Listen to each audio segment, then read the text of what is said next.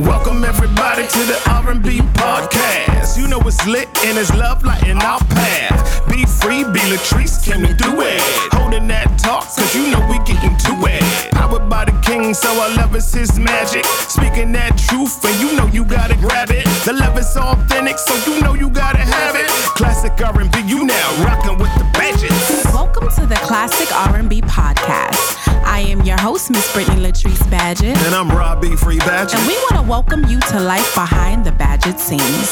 Join us as we dive a little bit deeper into the life of newlyweds. We'll be having some hard conversations. Maybe even some friendly debates. But no matter what, it's all in good taste. So come on in, take a seat, and turn up your new fave genre. That's right. It's classic R&B. Hey, yo, B. What up, B? I got a story to tell. I want to tell it then. So, this one particular day in the land of Facebook, I was scrolling along. Now, I don't know about you, but I don't remember how I've met all of my friends on Facebook. Sometimes they've requested me, sometimes I've requested them. But I noticed there was this one person that uh, was posting a lot of things. she was talking about, yeah, turn up today at AW in there. They just acting a fool today. I was like, and this went on for a good week. I was like, what is she talking about? Now, in hindsight, clearly it was a little marketing ploy of what she was doing, trying to gain some followers, some traction. It was, you know, I'm not to say genius, but it was clever nonetheless. And so I was like, hey, what is this AW business and, you know, what y'all talking about up in here? So she's like, oh, well, I'll send you an invite. And I was like, all right, cool. I join and I see it was a whole lot of conversations, some relationships, some singleness, some of everything. But the goal, which I did a little bit more digging, was about building healthy relationships. Right. And then I found out this woman, young lady, uh, chocolate, love, sturdy, as she would define herself. Chocolate Uh, love sturdy. Yeah, yeah. She loves the Lord and she's sturdy. I'll let her explain this sturdy thing because I missed that conversation. I didn't miss it. Oh, okay. sturdy.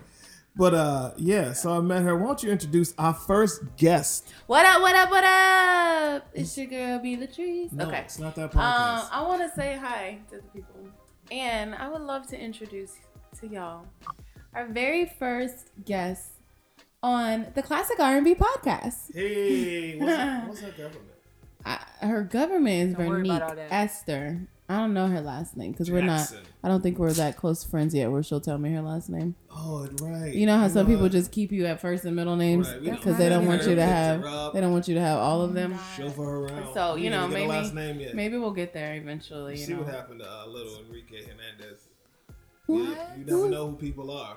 Who was little Enrique? The little boy that was abused. No, let's not talk about him because Yeah. I'm gonna get. Gabriel. So y'all, please welcome our first guest to the show, Miss Vernique Esther.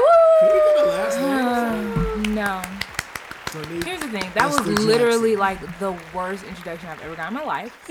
Um, what was that? There was lies. There was slander. First of all, the devil there is was a yeah, and you was you was you was on his team been today. The devil is a liar. Um, there was slander. There was. Okay, let me try again. Let me try again. no, it's too late. I'm gonna today introduce myself. We have the We don't know creator, the creator, the founder of the Authentically Wed group, which is a group based on building and sustaining healthy relationships by What? building up your Healthy wholeness through singleness and creating resources and platforms for married people to have successful marriages. No. That was that was good. my, that's my interpretation. That's that's good. I like that So interpretation. who are you for the people that don't know? who I'm is. I am. No, I'm just playing. Hi. So, like they said, I am Vernique Esther. I don't go by my last name because uh, it's a story. Yeah, I'm on the run, See? like low, low key. See, I told you. She That's why I hop from state to state. You see Oh what I'm saying? gosh. So I'm, I'm real low key. So, um, no, no, no. There's a story behind that, but um, I, I never changed. I never changed my last name back. Really? Yeah. that We're makes sense. Okay. of that. Yeah, We're gonna get into exactly. that makes a lot of sense. Yeah, and All even but even beforehand though, when I first started AW, um, when I was just blogging, I still went by Vernique Esther. Oh. So it's just it's just That's, that's, my that's first really and a middle name. yeah, it's Okay, my 'cause my you know legal middle name. Aliases. No, no, no. Yeah, That's like it's me. I go by my first and middle name. Alright, Yeah. babe, it's not about you. Right I now. just wanted to It's answer. Oh I, it was. It's a topic of relatability. Okay, great. You wouldn't Thank know you. about that. So for for 'cause- Nick, we don't know who is you. Where did you come is from? you? and all who, that who. I'm is. So, like I said, I'm Vernique Esther, founder and creator of Authentically Wed, which is a platform to help people um, become their healthiest and most authentic selves in their intimate relationships from a biblical perspective. So, it started off as a blog. Um, we've been around officially for two years, but in its current state, um, a year and a couple of months. And I'm really excited about it. We have events. Um, we have the biggest part of what we do is engaging in conversations um, that you may not have at your church with your family, that you know you may not feel comfortable always bringing to your mom or your sister or your brother. Um, but you have found a community here where you can talk about those things. And we laugh and we joke and we do all of that. But I think the core of what we do is we have created a safe space for people to ask the questions that they normally don't get to ask. And so, and I think by doing that, um, we kind of tear down the veil and the secrecy of marriage and relationships. And we're not all trying to bump our heads around. Like there are actual answers, one in the word of God and two among your brothers and sisters in Christ. And so if we can um, help married people to ask the questions that they're scared of asking, or maybe they're too embarrassed to ask their fellow church members, or if we can get singles to um, inquire and, and to build healthy habits and and things like that before they get married, then maybe we can stop um, relational trauma, relational brokenness, divorce. Um, because people have the appropriate expectations and understandings coming in, and so I think uh, relationships have just been this really mystical thing, especially as believers. You know, it's like this holy grail, and it's really not. It's just it's just another aspect of life, and the Bible and God has given us answers and tools. We just need to we need to use it, and so that's kind of what I do. I am by trade a medical social worker or a licensed medical social, a licensed master social worker, but I work in the medical field, um, and I do travel social work, which is how I get to be here with the Badgetts, and um, so I'm I'm stationed in Boston right now or near Boston. So how did how did authentically wed start? Like, what was the the brainchild, the experience to say, you know what, I want to start this because Yeah. everything that you just said, I think is all definitely important. And you didn't start it as a well, at least from what I know, you didn't start it as a church ministry after No. service and uh, launched into like how did you start it and why did you start it? Yeah, so um, it originally started in it was birthed in 2017 when I was a newlywed. Oh, so you're you're married? Nah, fam.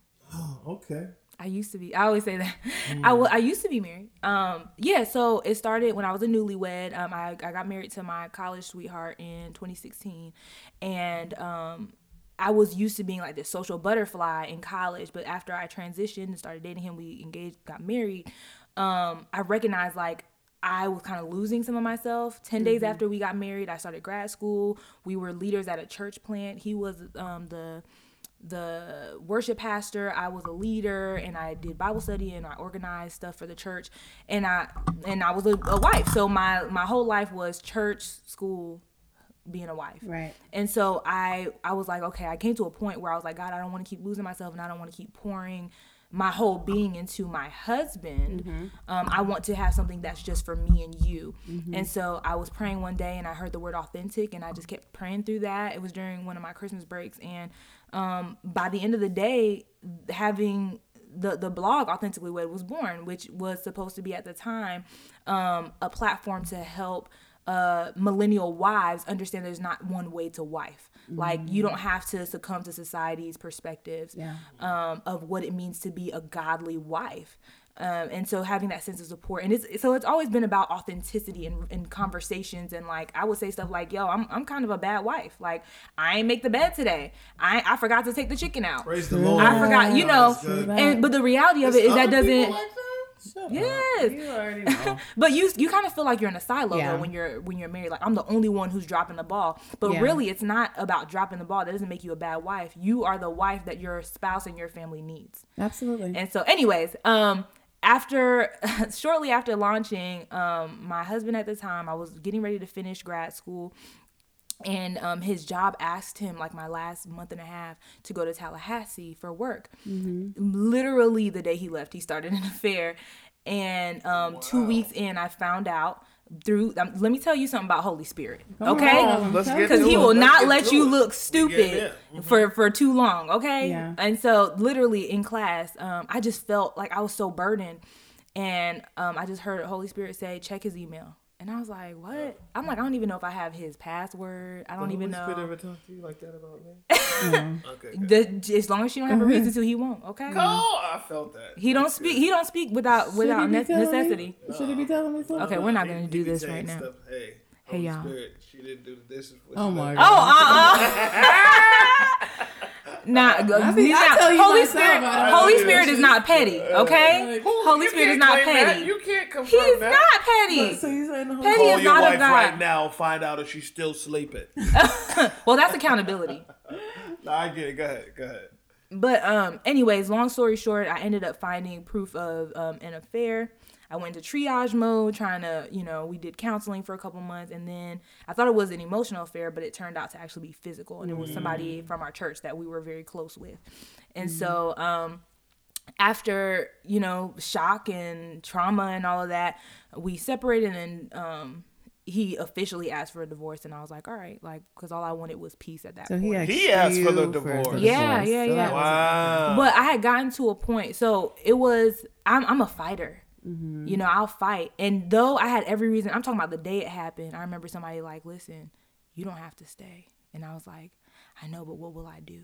Mm. and at that point too, there's logistics behind that. So I was, I had just finished grad school. In the midst of all this, I finished grad school, got my social work license, but I was still looking for a job.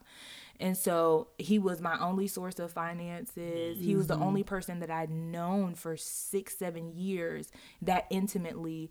Um, and so it was like, you know, you go into survival mode. I love him. That's my best friend. Um, but like how do you how do you do that? And and also I was dedicated, I think, to though it hurt, and this is why it's important for people to understand marriage, is that though it hurt, I had committed Yeah. to better and worse. And so if that meant that I had to part well not if that meant but it meant to me at the time Lord I will partner with you for the redemption of this man's life. Because what the saddest thing to me outside of my own hurt right and betrayal was I felt like and I remember telling a friend this I felt like I was witnessing the fall of a great man. Wow. and it was really hard for me to see that like there's so much potential. He's so talented um full of wisdom full of spiritual gifts and to see like these are the choices you made. Like this isn't this is not what god created you for. And so i wanted like i wanted to be a part of the restoration process even though it hurt. And um but i got to a point though where enough was enough. Yeah. and i remember holy spirit asking me one day um like well what do you want? And i was at work. I had finally gotten a job and i moved back to atlanta because I, I ended up moving to tallahassee then i moved back um when i was like this is way too much. And so he was like what do you want and I, I almost broke down at work because nobody had asked me that people would tell me what to do leave stay keep fighting you're not fighting hard enough um but nobody asked me what i wanted and I was like, God, I just want peace, whatever that looks like. And then the next day, he was like, Yeah, I, I'm not doing this anymore. And I was like, Okay. And I, I really felt the lifting.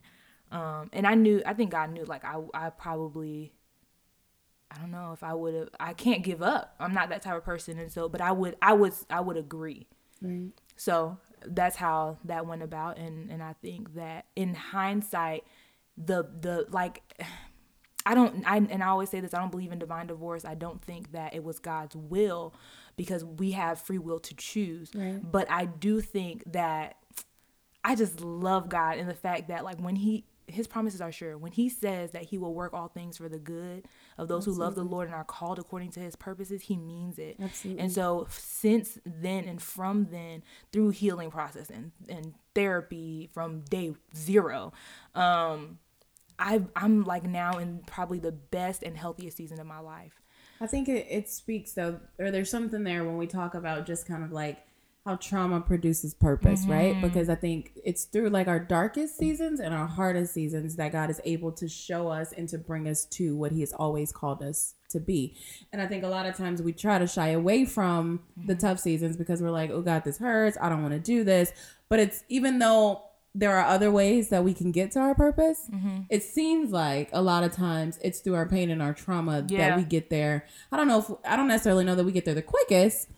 Or the most of or if it's the but most it's like effective way, but it's kind of like I don't know. What do you what are your thoughts on that? Like, no, I agree. I think that it's kind of an unveiling. I'm trying to there's a scripture I'm trying to remember, but I, I think that um, those are the moments where God is like, ooh, this is, I think, I don't know. I think God likes a challenge. Mm. And I think that though he could, he could have unveiled my purpose anyway. Yeah.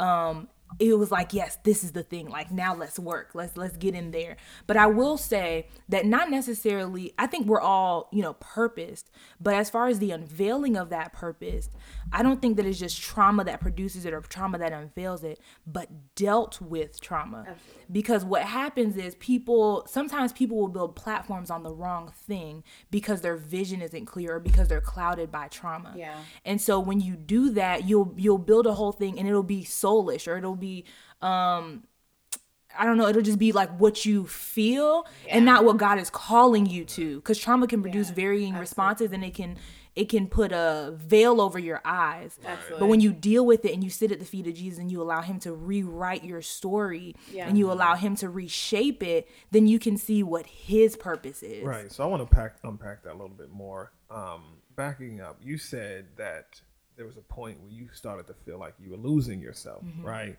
But you weren't so you weren't even married a long amount of time, no, correct? Mm-hmm. So there's a point where you feel like you're losing yourself. And then that spirals into this infidelity, the breakdown of your relationship. Like how did you uh where were you in that entire experience? Like who was Vernique in those spaces in that time and how did you make your way back?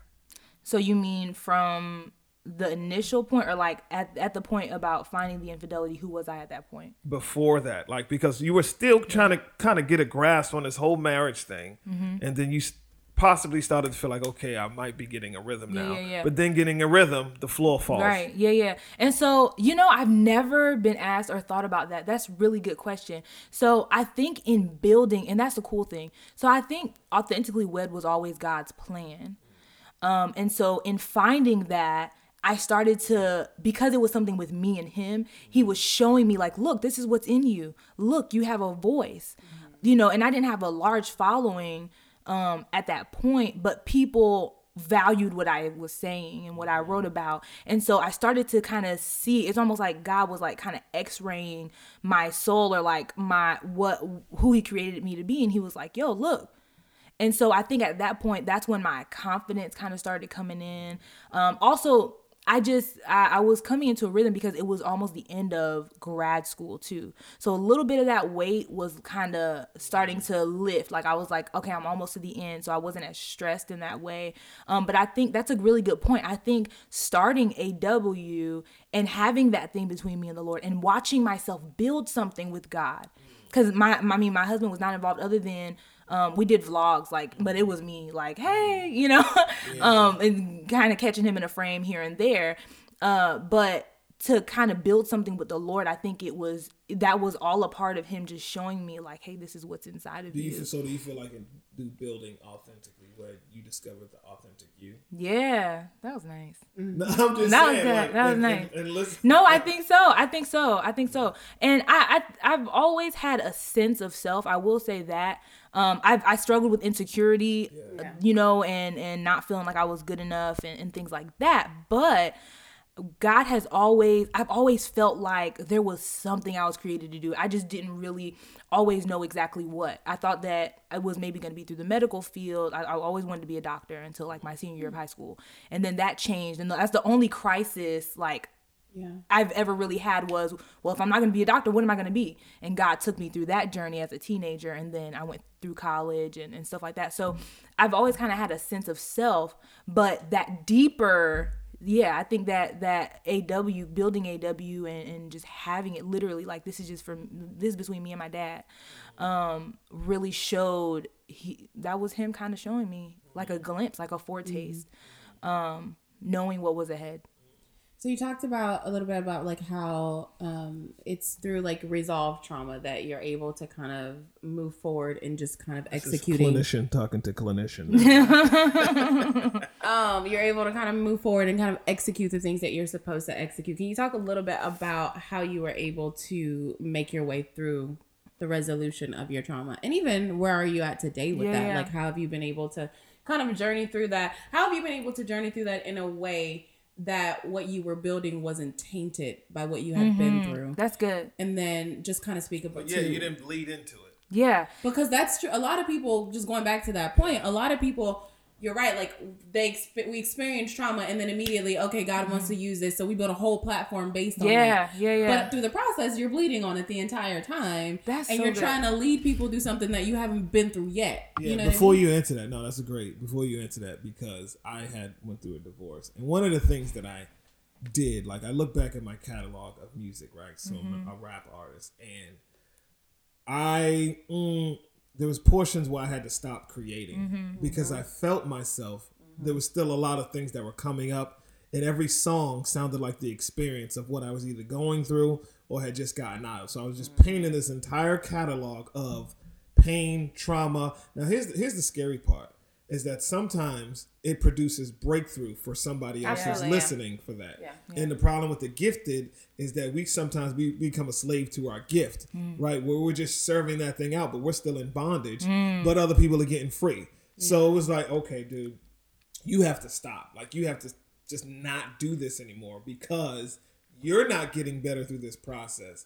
And so, what was that like for you? And then being self-aware, because we talk a lot about self. I feel like we just asked you like five different questions. You did. You but did. I feel like she's gonna answer all of them because she's smart, and uh, that's what she does. okay, so I love all of these questions. These are so good, and I, I ended up taking wrote, I wrote them down. Yeah, I had to write them down because they were so good. So let's start with um resolving the trauma and dealing with the trauma. So literally, the day it She's setting the bar for our guests, for our future That's what Well, amen. Um, hopefully I said a good bar. But literally the day it happened, I brought in a counselor. Like I'm talking about there's a whole story there, but um the day I found out he was pretty much having like a mental breakdown in Tallahassee. I was like, you need I'm going to drive down there if nothing else. Like if I have class, I'll email all my professors. I don't even care. But it ended up being that he flew into Atlanta. Picked him up. Um, I had him assessed um, for suicide for suicidality. Um, it was fine, but they said he needs a counselor immediately. I was already seeing a therapist. That's was another he, was thing he breaking down because he because he got caught? that but also i think he he- not i think he was going through his own crisis and that's another thing that i tell a lot of people that especially women who get in my inbox like how did you do it infidelity is never about you or hardly ever about you it's always about the individual and and something that they feel like they're missing that they're trying to grab hold to. And so the next day i already had been seeing a counselor which is another thing um because i was trying to transition and i felt like i was losing myself right? And so um the next day i brought her in. And then we also i also tried to find i was like yo you find yourself your own therapist so you can go one-on-one but we'll also have my therapist and like a marriage counselor or whatever. So i was like on triage from day zero. Um and so there's that. And i did counseling the entire way through um i've actually probably in the last probably 2019 was when i kind of paced it out a little bit more and now i'm just going really for maintenance whenever i can. But um so that's the first part is i i sought help immediately. Mm-hmm. The second part is i used accountability. We do not use accountability in the body enough. Mm-hmm. I think that because of you know church hurt culture we have told ourselves that there are no safe people but there are. And i had a tribe of women who ride for me heavy. There are women who were coming to my house and rotating to come spend the night and make sure I was okay. And that was even before the infidelity. That was just because they knew that I wasn't used to being at home by myself. Mm. But once that happened, it was more like they would come and stay the night in my house. One friend came over from work just to help me paint a bookcase, like, and cry and watch TV. And so ac- accountability was a huge thing. And I was honest about where I was. I texted my group, it was like 12 women. I texted them and I was like, listen, we have decided to officially get a divorce. I don't know what the next three months of my life is going to look like, but just check on me. And these are the things that I need. So that's another thing. Be specific about what you need because nobody can guess. And people live their own lives. And I think sometimes we think that because our world feels like it's stopping because of trauma that everyone else's doesn't. I mean, that it does, but it doesn't. Mm-hmm. And so I, if I wanted them to be a part of my healing journey, I had to tell them what I needed. So I said, please make sure that I ate because I lost like 10 pounds, 20 pounds throughout the process. Yeah, make sure that I ate, make sure that I drink water, make sure that I go outside because before, especially in the interim while I was waiting for my job to start, I laid in bed for like a week straight. One of my friends called me and was like, "Listen, a group of us are going to Miami. Get your tail up and you're going with us." I was miserable, but I went to Miami, yeah. you know? And so I had friends that were willing to do whatever it took to make sure I was okay. And the other thing was I was honest with God. That's probably the first thing. I remember being in Tallahassee and I would wake up every day. I could not miss my devotional time. I had to, because I didn't know what that day was. I don't know what emotion that day was going to bring me. I didn't know what type of husband was going to come home at, after work. I didn't know. Mm. But I knew I had to get to the throne room. And so I would wake up every morning. Maybe it was just to sob, maybe it was just to pray, maybe it was to read scripture, maybe it was to listen to the same song that I listened to over and over and over again. But whatever it was, I met Jesus. Mm. And I had determined in my heart that if I was going to get through this, I was going to have to get through it with him as an ally and not make him an enemy. And I think that's what we do when we experience trauma is we kind of pit ourselves against God. Well, how could you? But I had to understand, and I say this a lot too, is swallow truth whole. The reality of the matter is that man made decisions on his own accord without God's um, insight, wisdom, help, whatever. He made decisions, and I cannot put that on my heavenly Father, who I know um, desires the highest good for me, who I know loves me right. and loves him. And so I had to recognize and acknowledge this is not God's fault. This is man's error. And so I needed an ally. God could not, God had to be my best friend. And so mm-hmm. I, I used my relationship with the Lord in scripture. Like there are scriptures that I sit on and I sat on. I think Isaiah 42 or 52. Um, and 46 something like that. But there's there's two of them that i i would read every day you know? And so i didn't forsake the place of prayer. I used accountability and i would i sought out a therapist from day zero. I covered all of my bases. Yeah. and when you do that there's no you don't leave a whole lot of room for the enemy. You don't leave him a foothold. You don't leave him leave him a little crack in the wall. Because he wasn't going like i was going to recover. And that's another thing. I was determined to recover Mm-hmm. I was like, I'm not gonna be the person like that, you know, I know bitter 50 year olds mm-hmm. who are still mad at such and such for divorcing them and they done had two marriages and eight kids by then. Yeah. You know, so I was determined to heal. Um, and so that's that's kind of what it looked like. Where am I at now?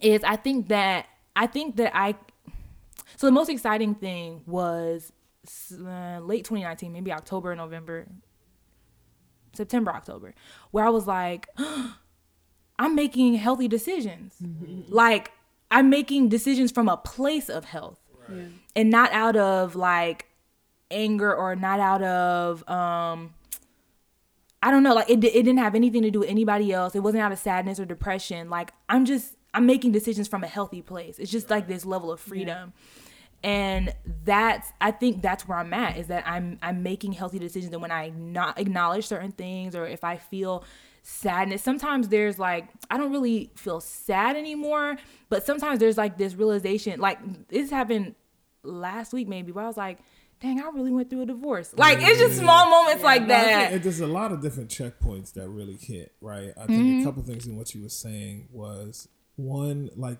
there is a space where you have to allow yourself time to feel yeah, what's happening. Feel all and, of it. And the danger sometimes for believers is we try to spiritualize to a place where we don't allow our, our bodies, our emotions to get through that.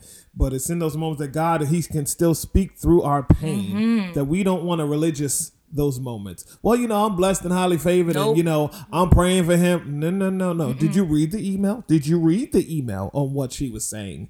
And do you know how that felt? Well, you mm-hmm. know, he's a man. He falls short. We all fall short the Nope. glory of God. None. Listen, listen. All of those things might be true. Yeah. However, that you have to carve out a space Yes. and allow yourself to process because when we don't as you know, it it it starts to break down some things internally in a way that we are not even aware of.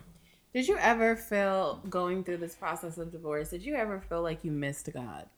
Like marrying him was a mistake, or mm. maybe I didn't hear God correctly, or maybe I got this wrong, or was it always just this? Okay, I I, I did what I was supposed to do. He had free will. He made the choice that he made, and this is just the end result. Yeah. Because I feel like a lot of people, when they experience hard times, even not even necessarily divorce, but experience hard times in their mm-hmm. marriage, they're Like, I ain't hear God. did I miss God? Like, Yeah, was yeah, I yeah. ready for like, you know, what? How mm-hmm. did I end up in this place? Because even though I vowed for better or for worse, mm-hmm. I didn't anticipate the for worse. yeah, yeah, yeah. Right.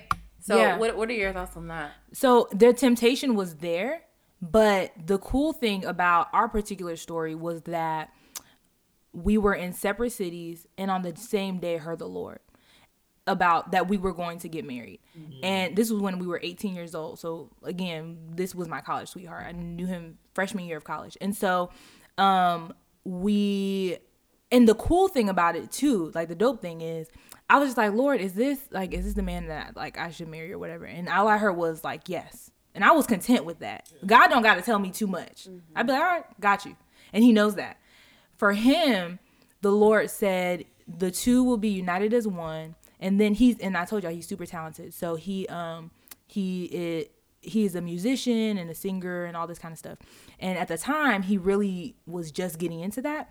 And the Lord said that not only would the two be united as one, but that um, he would get like instruments that he didn't have to pay for. He would get recording equipment because he produced as well that he wouldn't have to pay for, and um, that he would learn X amount of how to play different things by the time we got married, he had what two guitars that he knew how to play. He knew how to play piano, taught himself. He had produced an entire album for free. And I mean, all of the promises that were attached to me w had come, or at least most of them. And I remember sitting at the kitchen table with him one day. I'm like, and he's like, I don't, I don't know, maybe I didn't hear God. And I was like, but think about all the other stuff that he attached to that promise. Did those things happen? He was like, I mean, most of them but you got to understand like that mindset when you're going through an identity crisis or when you're when you're trying to rationalize it all you don't realize like god did come through for you and this was like it was like he knew that he would have a moment where he wouldn't believe and so he had to attach all this extra stuff but in that moment he was just like i i don't But know maybe i'm wrong Him, though, like him, the person, Yeah. assessing him from the eyes that you have now, is he the dude that you would still marry today?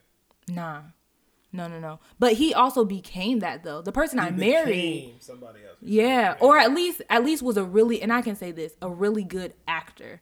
Cuz I think a lot of stuff was under the surface. There were things that I found out um that he was masking and masked pretty well. And even down to like our friends and people who knew him they were like listen i remember our pastor he was like i'm a really good judge of character and i missed everything. And it, it kind of i was like i feel you i lived with him and i missed everything um and so i think sometimes some people are just really good at at pretending or they want to be who people perceive them as but then you break you so know what this i mean This is where okay, so like for people who are listening or who will listen, who are like babes in Christ, Mm-hmm. and who don't have a super solid foundation, how do we explain that to them to where it makes sense? Because it's like on one hand we're like. Yes, God told me to marry this person, right? Like he told both of us to marry this person. But then on the other hand, we're like, but there's so many things that we miss. Like he ended up being this completely different person. And I could feel like people who aren't super um deep in their relationship with God were like, well, why would God tell you to marry somebody who clearly wasn't who they said Yeah. they were? And all of these other things ended up coming out years later. Like, what kind of God would tell you to do Mm-hmm. That's that? good. Like, why would you know what I mean? Like, and so I'm listening to this conversation, and then there's a part of me who's listening also from the lens of just kind of like a new believer. And how do we rationalize that with them? Mm-hmm. Yeah. Like, how do we help them to to make resolve with just kind of that idea of yes, God told me to marry this person, but yes, this person is not who I thought they were when I married them at the same time, and then just kind of also seeing the end result of how things happen. Like, how do we? Yeah. So I think that one, I don't necessarily believe that God tells people that they will like. I don't think God God picks spouses all the time. I think that in certain cases he may allow or he may move or uh, I'm getting ahead of myself. Okay, so in my case, I believe that um I asked God if I should marry him or if I will marry him. I think that was kind of our prayers. Um, but but that's just semantics. I think that God allows us the choice of of picking a spouse. I think though that sometimes He will tell people like yes, you know, or He'll make provision for a particular couple or whatever the case may be. The underlying tone to what I'm trying to say is, and this is not, I'm not a pastor. This is not theology. This is just my Yeah. thoughts and beliefs on the matter. I'm Haitian, and there's a phrase that we say um, that is bon Dieu- Passe. That's not the phrase. I know, but I just like to say sock because that's the, like the only thing that I know in Haitian. in Creole. Um, so they we say um, bon Dieu c'est grand monde fait salver, which means God Yeah, is in Haitian for real. Uh-huh, bon Yeah. I thought you was like an American. Oh, you Haitian. understood that? Yep. Nope, she doesn't. Okay. So, which means that God, God is a grown up. He can do what he wants, essentially. And so, what that speaks to is the sovereignty of God.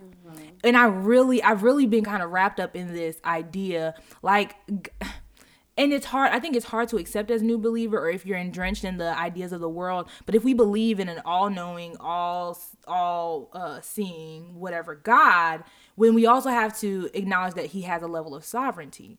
And so, in that sovereignty, he can ordain and do things that may not make sense to us, um, but it's still wisdom in the mind of God.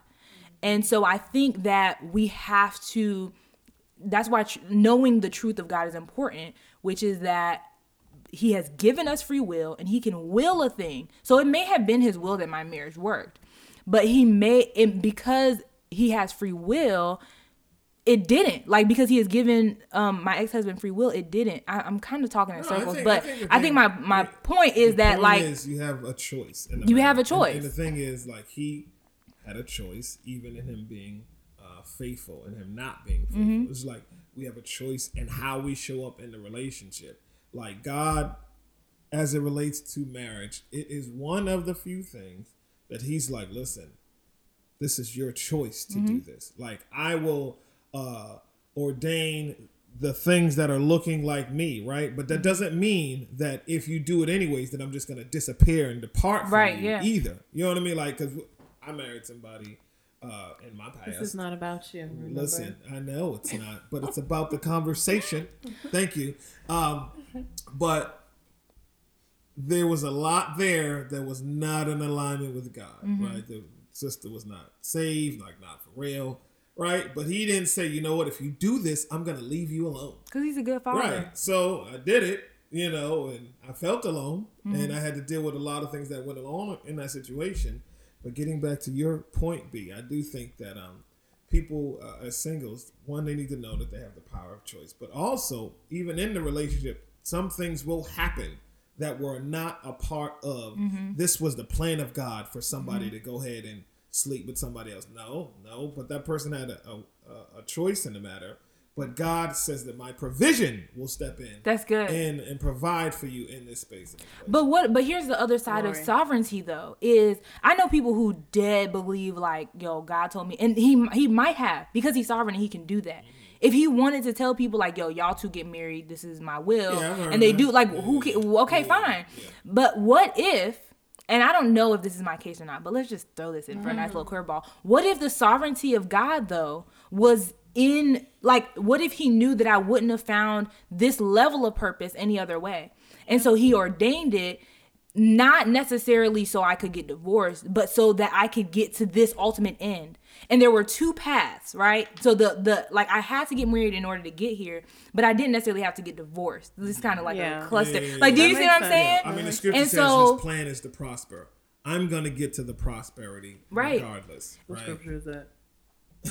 it's in Isaiah. But but Jeremiah but 29, even Jeremiah. but think about but even think about like I was the thinking in the Isaiah earlier. Yeah. the children of um Israel his plan may not Was there necessarily for them have to been get there in 12 days. exactly And they had but free they will. they did and so either way his so- like they got to the ending place Eventually, yeah. but what if his sovereignty though like in his sovereignty he knew they would wander so that may have been what he wanted, but he knew they would wander. And so they could be like, well, a bunch of people, millions and thousands of people died in the desert, God. You could have just gave us a straight path. But he knows his shit. Like, I don't know. It's crazy. so. I think But I think essentially. I think what essentially what we're saying come back to black, come back to. This I think is great. Essentially what we're up. saying is that God um, ordains the destination, but he does not necessarily tell you about the journey. So you will get to your ending place, but that does not mean that you know how you get there is just going to depend. And so a lot of times i think we tend to question god when we have to go through hell and high water to get where he has mm-hmm. called us to be when that's not necessarily his intent or desire Well, for that's your where the life. refinement comes though Yeah. is in the hell and the high is. water. Like you there but but the, like we don't become ultimately like in order for jesus to have allowed us to have access to him he had to die there was not another way. So i think sometimes we assume that hell and high water is not god's plan but sometimes the suffering is a part of his plan You because that's how you become. and that's how you get refined. You And get so, refined by going yeah. the fire. And so for new believers, I'll say this and we can move on. But for new believers, my heart for you, if you feel like, well, what kind of God would blah, blah, blah, one, read the word so you understand his character. And two, um, if you understand like his love for you and if you understand the truth of like how he feels about you then it doesn't hurt as much or you don't you don't become as lost. Like it's it's because we don't understand the character of god and how much he loves us that we we tend to fall or like fall apart in moments of, of trying times. Like get to know get to know the god that you're trying to serve and it's very important and possible for you to get to know him while you're going through those things absolutely because it's through the when I learned journeying of the hell that you tend to cling to God. Count in it a- all as in a joy. Mm-hmm. different way. You know what I mean? And so you really it was good that i was afflicted that i may learn your statutes like Come the bible is quote the full with that You Come on and quote scriptures. this early afternoon. I got man, we got to. it. I'm tired of people Quote telling it. me to do stuff and they ain't got no scripture. But that's another day.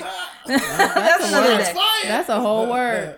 so you were married, and now you're single again. Mm. What is this single world? Because I know you know.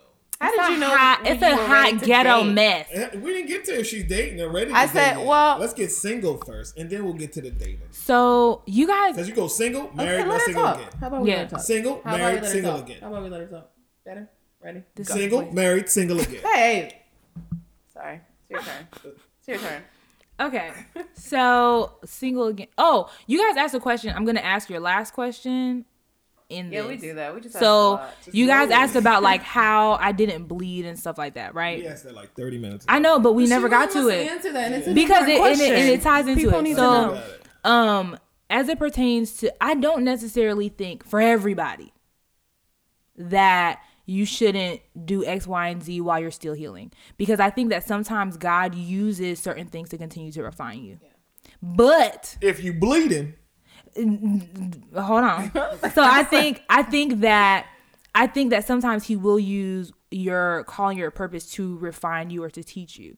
But it depends. You have to have i think that a level of maturity Yes, is maturity, necessary. Absolutely. because what i knew was i remember very vividly writing a blog and i was like god i feel i can feel my flesh right here yes, like trying to seep into this. And I need you to make sure and I read before I released it I read it over and over again to make sure that my like it was just the truth of God or or truth in general and not necessarily like my flesh and my feelings. And so the mature side of me said, I acknowledge that I have a feeling about this particular thing, but here is the truth and let me just use the truth part of it and then asking the Holy Spirit to help. I look at some um, of my Facebook memories and I feel like shut your face. Yeah, because you just were saying. I didn't Like, yeah. shut up. dude? I didn't make crazy posts, but that's the other thing. Like I You didn't didn't even see them. Talk about like You were- 2016 you or 15. bleeding. I, and I could feel it in my spirit. No, I'm like, shut up. But that's the thing though. Like I didn't make. I I was very cautious, and that's the thing about being self aware is that like I know like oh yeah no I'm not gonna post that because that came out of my flesh, and that's that's another part of not even just being self aware mature, but having Holy Spirit. having my ears open to him like oh no i can't post that that's that's out of my feelings but i'll post a scripture i'll post something like revelation and so you can allow him to kind of guide how you do that now i will say early in my divorce journey let's i was trifling for a good few months Trifle. trifling because the hard we could be honest on this podcast Come right on, Trifle Yes. V. Okay. So yeah, this is tri- this is trifling Vernique talking right now. Um it- one of the hardest things for me after letting go of the relationship was Lord now had you Come told on, me you this go ahead and was had you told me this was gonna be my last time having sex, like you could have just warned All me right, Let's go. because Go you know what I'm saying. It wasn't even my fault. Okay, Mm. like I and so I spent a good what six months just like upset because yeah we done got through the that whole part, but it wasn't my fault. So I feel like I should be exempt from this whole like you know um not celibacy but what's the other word Abstinence. abstinence thing You said you because feel like you should be exempt. So Yeah. I should be able to just go have sex because Absolutely. I didn't ask With for this who? divorce. it's not my fault. I know, Whoever right? along, Well, no, okay, Come on, hoe. not who. Right, I wasn't hoeing. Not whoever came along. But but it was that was that was my struggle. Was like God. I feel like we done went through. We Now done been through a lot. Now Yeah. playing Yeah, like Nah, nah, come, on like now. yo. Give So some. now now and and this is this is one thing. So sometimes when you forgive. You encounter other things where you have to access different another layer of forgiveness. Absolutely. And so I forgave him for the infidelity. I forgave him for, you know, now we have to get this divorce. I forgave him for that part. But what I encountered later on, I realized had to I had to access more forgiveness. So now, for instance, I had to move into an apartment by myself. I had to live alone. I had to I didn't I didn't have nobody to share finances with. He used to do all the budgeting. Now I have to do finances myself. So now the the the things that you have to forgive change. Okay, and so now I have to really You with him since 18. yeah. And so, and now I have to be abstinent of something that I already struggled with prior to marriage. If we're gonna be Now I gotta honest. move back into holiness. Now I gotta move back, and I know I know better now too. Yeah, yeah, yeah. And so I can't play. That's yeah. I can't. Well, That's see, a really good. That's a really good Yeah. viewpoint though, because we don't But that's ever what I'm talk saying. about that part. Single, of it. married, like, and single again. yeah. to, like, so now I have to, and God is like, yeah, there's no, there's no exceptions. And so there was a point where I was like, I remember talking to my counselor, and I was like. I don't believe in all that stuff. I feel like it's real man made. Like not serious? not that I don't believe in God, but like all these requirements of like being abstinent. Like what's Let's rationalize it now. Like, yeah, because I wanted a way to be able to do wanted what to I do. wanted to do, even though I knew I, I got a I got a solid relationship with the Lord and I know better. And whole time he looking at me like, well, y'all can't see my face, but he looking at me sideways, and I'm like, no, hush, hold on, Holy Spirit, listen. If the, if I can make this make sense, I can do what I want to do. That way, I can have my God. I don't went through this. I ain't kill him. I ain't call him out his name. I didn't, you know, I ain't retaliate the way that I wanted to retaliate. At least give me this. reward me. So did you for start to reward yourself? Christian? A little bit. A little bit. Um, not for real though. And I, I actually got honest, be into being authentic. we are and, and Authentic I, I told this. I don't think that there's there's nobody who don't really know this, but um, I, I I got into like a short. Well, I mean, like if I'm thinking about people listening, anyways. So I had a short like toxic situationship because I was not ready, but I wanted the connection, and so I I was like, you know, low key stringing somebody along for my uh for my uh trifling ride because I wanted to feel connected. And Pretty sturdy, right? well, Okay. so uh and so I I did. I engaged with somebody way prematurely, way too early in my my healing journey. And that produced a host of issues. And so um but the and I'm not saying this to be spiritual, but like the covering and the redemption, that's not even the word I'm looking for, but the God will God will cover you even in your mess. Absolutely. God will. And so even in that, God was always tapping me on my shoulder, like, Vernique, come on, daughter. Come on. This is come, we got stuff for you to do. And I thought that I was going to so I also took a break. I took a break from AW from like that August until and then I started rebranding around November and then we relaunched in February. Mm-hmm. So I took a I took a substantial break. Um, but even when I got back, I was still kind of being a little trifling, but I was coming out of the triflingness. And so I recognized that okay, Lord, what you're doing is great and people are starting to take notice. And so the maturity in me rose up and was like, you have to choose. Either you're going to do this the way God intended and you're going to be you're going to uphold the standard. Or you're going to forfeit it all. Yeah, I think that's that's the thing though. Getting back to the original um, response about the bleeding, Mm-hmm. like you recognize that there's areas that you don't even really recognize that you're bleeding Mm-hmm. into or bleeding out of, and so patience. It's not just a virtue; it's a forced Mm. discipline. Like you have to really say, "All right, I need to just stop," because there's some things that I may not even see yet. And so, like you, like you run into somebody like, "Oh, well." I'm not generally trying to bleed into this situation, mm-hmm. Chip, but mm-hmm. here's how I'm feeling mm-hmm. about the situation. And then you find some good intentions in the back of your mind to push that thing through. Yeah. You know what I mean? But I didn't know that she was divorced until, like, I, I don't know, I, it might have been on one of your lives. I was like, oh, she's a divorcee? Uh, because it's not like plastered Yeah. everywhere. You know what I mean? Well, it is now with this new book she about to come out with. Well, you know, I was about to say Author Vernique Esther. What's Thank the name you. of your book? Uh, when seasons change, a When divorce recovery Change. interactive devotional. Come on, de- interactive. what is an interactive devotional? So it's super dope. Um, You walk I- with it, you run, and I then didn't. I, I'm asking the author. I'm asking the author. So there's there's journal space in it. So there's a lot of writing and devotion. There's devotional points. There's um me going deeper into the topics as well as video component. Oh, come Really? on, the video. Yeah, there's video How does component. it do that So in the there's book? there's there's links in the book that correspond to the chapter, and then you go and you watch it, and you come back, you write your thoughts. So that's the Okay. interactive. Okay, the well, interactive Priscilla part. Shire. I mean, hello. Um, the interactive part is that you get to write in it. You hear and see my you hear my voice and see my face. Um, and then there's some other stuff that we're launching that I'm excited about, but we're not quite ready yet. But stay tuned.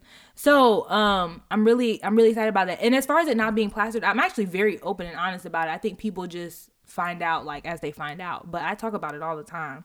Um but ultimately to close out my point about the whole bleeding is you make a choice you decide is is God's standard and holy either God is God and his way is right and his standard is right and holiness is right or it's not.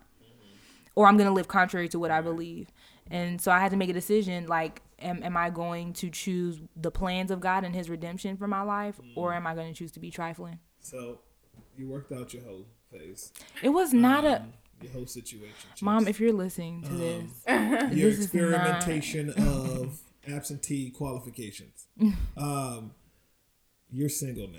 What is that like for you now? Like because the more that I see, and we had this conversation Mm-hmm. offline about the culture of singleness. It seems like it's like, dude. Some days you feel like there's no hope. No. you know what I mean? And then some days like, I think I can. Like, I think I can. I think I can. Process of like, what are some of the things that you're like, dang, ah, Today is a no hope day. Um No, I'm not. I'm being funny. So But transparency, No, no, no, right? go ahead. Sometimes there's days. Yeah. like. So being transparent this morning, I was like, God, uh, yeah, no, I'ma just, and I think, I think maybe I'm just going. I don't know. I feel like I'm about to have a therapy session. I'm not though. You're not actually speaking in English, just so we're clear. she Whatever. She's She's airing out. Speaking woman. I know, I'm a I, man. and I understand. Thank that, so. you. I'm You a man. understood me. Yeah. I think I'm. I I really. I just started being open to dating in November. Yeah. Um. I felt, and I I'm. I'm not not open to it, but and I haven't had that many experiences, but the the couple people that I have like talked to or considered like exclusivity with, it's just been trifling. Like it's just been. Mm, no thanks. If Is it weird being, you know, out in the in the dating scene? It is a little bit because I never really dated. Yeah. I never really dated, and so I'm still learning the protocol, and I'm learning a lot. Yeah, like how does this work? Like y'all know it's rules. It's it's undercover rules. There are no rules. So the idea is that there really are no rules, but there are rules. True. No, I know exactly what you said. So it's like I'm trying to figure it out, and I don't have time. I'm very like straightforward, and like I love connecting with people. So either we're going we either we're gonna connect or we're not, and I feel like we're not. So um, I'm learning a lot though, even by the other single people in the group, because my thing is marriage, healthy connections, and stuff like that. But dating is not my thing. And so um, I'm learning a lot, and I'm learning a lot about myself. I'm learning a lot that God can help you, like Holy Spirit can help you date and date wisely.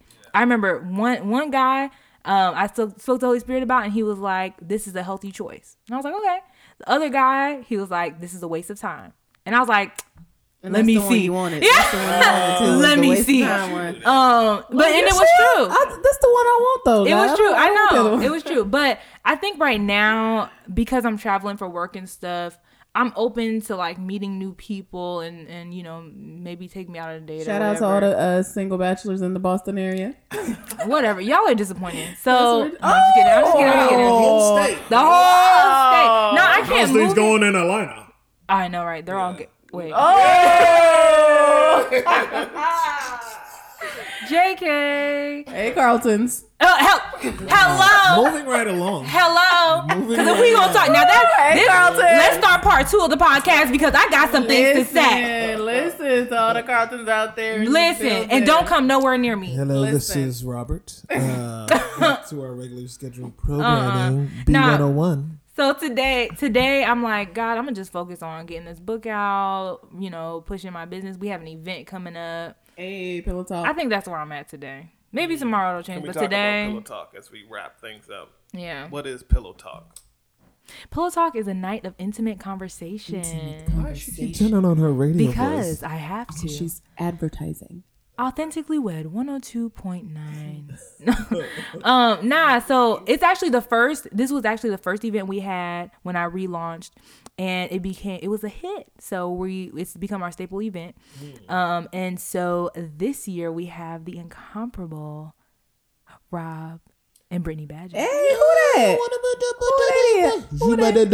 i want them to stop Hey. i want all Who of that this is? to That stop means God never is mind a big they're fired y'all they fired That means God is a big person. God one big night only. what Gonna be in Atlanta for one night only. oh What can people expect? from- So um the the basis the basis of pillow talk is to really bring authentic and real conversation to life. And so we do it in a way in a panel discussion format. It's lit. Um, we have a good time, but we get down to the nitty gritty. Like nobody sits on my couch and just like gives you surface. Like we go there every single time. And this time the topic is what makes marriage work. And we have three couples, of course, the Badgetts, the Ezekiel and Kiana Azonwu, if you guys are familiar with um, PIA, Poets in Autumn, they'll be there. And then my pastors, Nikki and Martez Moore, um, over Exchange Ministries in Valdosta and their co-pastors at Travis Greene's church, um, Forward City. So I'm really Is that excited. his church? Yeah. Oh, cool. I was just looking up his church. Oh no, it's not at his church. Their church is in South Carolina. Oh, cool. Yeah, it. it'll be in Atlanta. It'll be in Atlanta May second. We have VIP tickets where there'll be a pre-event mixer. Our our group loves mixers. They love hanging out with each other. Um, and you get freebies and um early entrance, and it's a good time. But then your general admission tickets, there'll be vendors there. Like it's really cool. And we have a comedian every every time we do it. We have an opening act kind of thing. This year we're doing a um comedian, and so we're expecting a huge turnout. And I'm, I'm excited. At your marriage. Can you, she can't finish her sentence. You I can't. jump in. You can get tickets at www.authenticallywed.com slash pillow talk. She was doing a commercial. It's not a, you asked me a question. Looking back though, real quick at your marriage, what made your marriage not work? Um, oh, that's so good. So I think the lack of um accountability and not and the lack of safety. That's why I'm really, really big on safe spaces. You guys hear me say that a lot. Safe space, What do you safe space. mean? Unpack that. So safety, meaning I don't think that I created the best environment for him to feel like he can come to me before it hit that point.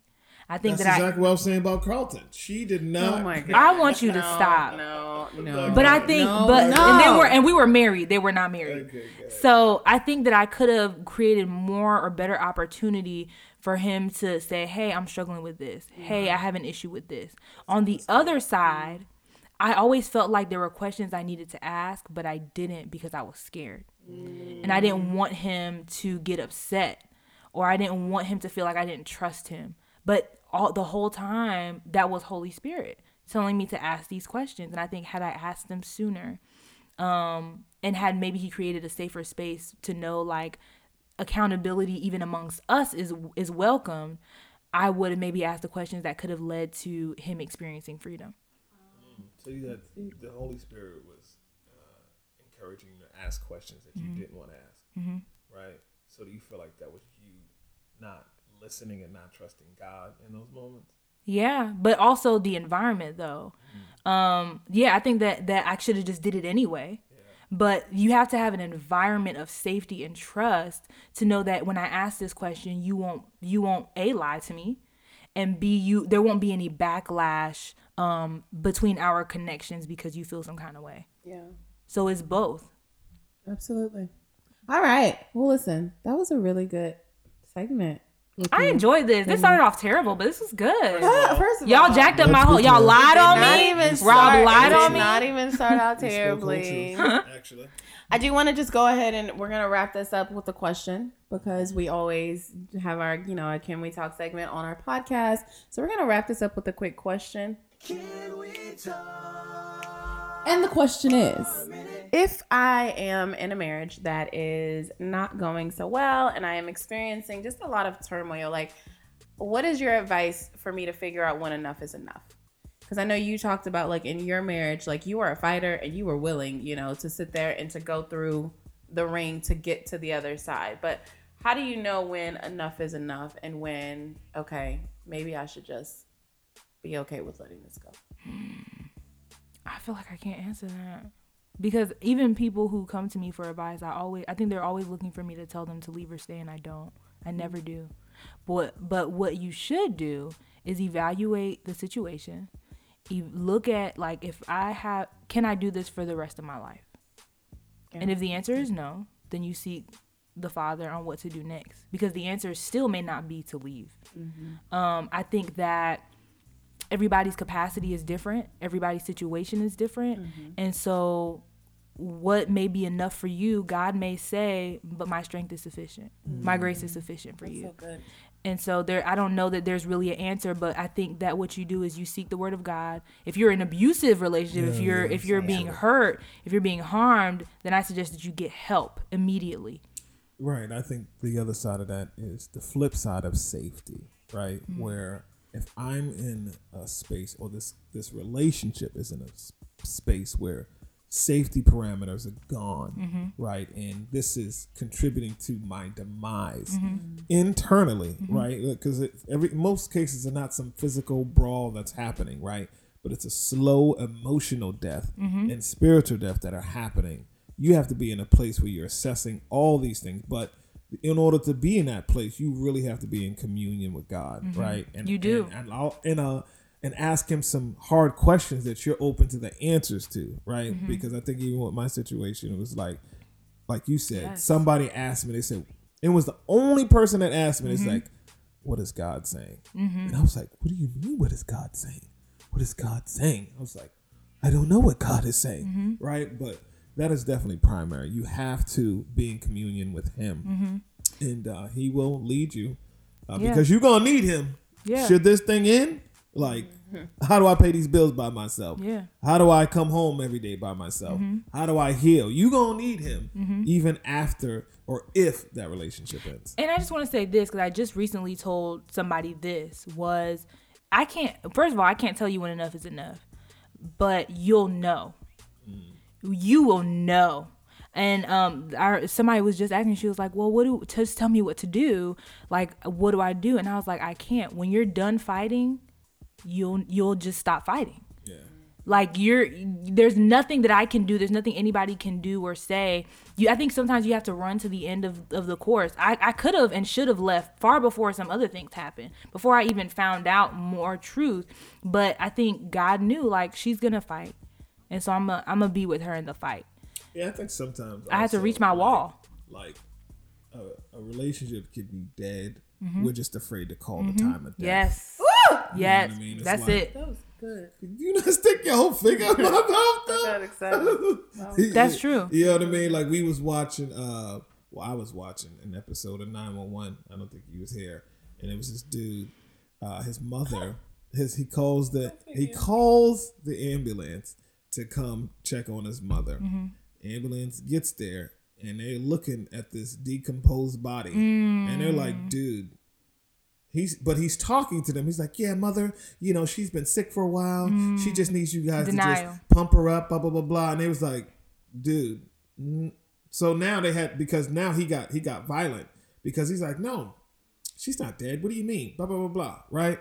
And so they had to pull out the paddles and actually shock him when he wasn't looking because he became a danger. Wow. And what happens is when you're not at the place of Wow. acceptance, you become a danger to everybody That's else it. around you. Absolutely. So when the relationship is dead, you have to get to a place where you know what, I have to accept that this is dead. Yeah. Now you will find out if this can be resurrected Come on, or if it needs to be buried. Yeah. Right. So those are the two decisions that are going to have to be Mm-hmm. made. But both those decisions, you're going to need God in that process. Yeah, you need eyes to see it though. was You you got to see. You need eyes to see that it's decomposing or that it's dead, and and but denial is a part of the process. And I think that it's okay if you're in that place, just seek help. But Grief, baby. it is grief. And that's exactly too why it's important to have accountability around it you is. because sometimes you can't see those. You things. can't. because you're That too rotting close. corpse. Yeah, you're too close to the situation to where it's hard for Mm-hmm. you to see that this is dead, and you need people around you who you trust that can say that's not just trying to fluff you up or fill your head with stuff, but they can say, "Look, baby, you fought this thing Mm-hmm. out, but this is probably kind of where you're at." So just wrapping up, why don't you just go ahead and give our listeners just a piece of encouragement, a little bit of advice, or anything that really Holy Spirit lays on your heart, just to leave them with. All right. In Um, your socials and Yeah, contacts. Yeah. it's gonna get there. I I think like you you can really you can survive and not just survive but thrive. Like divorce, relational brokenness does not have to be the end of your life. Um it's just it's a it's a momentary affliction. It's a momentary affliction. And on the other side, you can experience the grace and the goodness of God. Matter of fact, you can experience the grace and the goodness of God in the midst of it. Um, but just be open to it. Have good friends and accountability. Um, and if you don't have anybody, you know, my inbox is open. I always say, especially to people who are in, in dealing with uh, divorce, my inbox is open to you. And Not the single man creeps. Not the creeps. Slide in the DM. No, I think I'm just gonna. No, my DMs are not open to you guys. um, but but yeah, so that that's really it. Like God can resurrect anything. He can redeem anything, and I really think that I'm in a season of redemption. I'm seeing it all over the place. So, if you guys want to connect with me, you can follow me at Sturdy V. Stop. Okay, you can't just say I. I feel like we gotta explain it because you're just saying it and it just sounds crazy. Go ahead, go ahead, explain it. Real Uh, quick. So I heard it. so I made a post on my Facebook and I was like, listen, like I've been getting love from these skinny men and that's cool, but you need to get in the gym and lift some weights because I'm a sturdy woman. Okay, I am bottom heavy. And I just need to make sure that if you are going to like pick me up, which is a requirement, that we do not collapse and fall. I do not like embarrassment. And then I said, I'm not, you know, Megan Thee Stallion. I'm more of a Clydesdale. She said a Clydesdale. Have you seen a Clydesdale? What is a Clydesdale? It's a major horse that's like can kick down walls. No, they're like they're they're they're It small the- It is horses, the strongest horse. but they're strong as heck. Yeah. Okay. I'm sturdy. So- So anyway, you can follow me at authentically wed on Instagram and probably most platforms, um, or in Facebook, and um, you can find me at uh Vernique Esther on Facebook. Did you just look? At she just looked up a Clydesdale. I know. She knows That's what it. like. Oh my That's god. it. A sturdy V. I Oh my god. So yeah, and if you want to learn about my new book, you can go to my website www.authenticallywed.com, which you can actually see the book. You can get tickets to Pillow Talk, where you can see Rob and Brittany, um, and then read some blogs. Join the Facebook group Authentically Wed. Do all the things, you guys. Do all the the pillow things. talk one more time. Um, so Pillow Talk, Night of Intimate Conversation, May 2nd, 2020 in Atlanta, www.authenticallywed.com slash pillow talk. Until the next time, folks. Peace. Thanks for having me. Later. Thank you for tuning in to another episode of the Classic R&B Podcast. To keep the conversation going, be sure to check us out on Facebook at The Classic R&B Life, on Instagram at Our Classic R&B Life, or you can check out our website at theclassicrnblife.com. We can't wait to hear from you. Peace.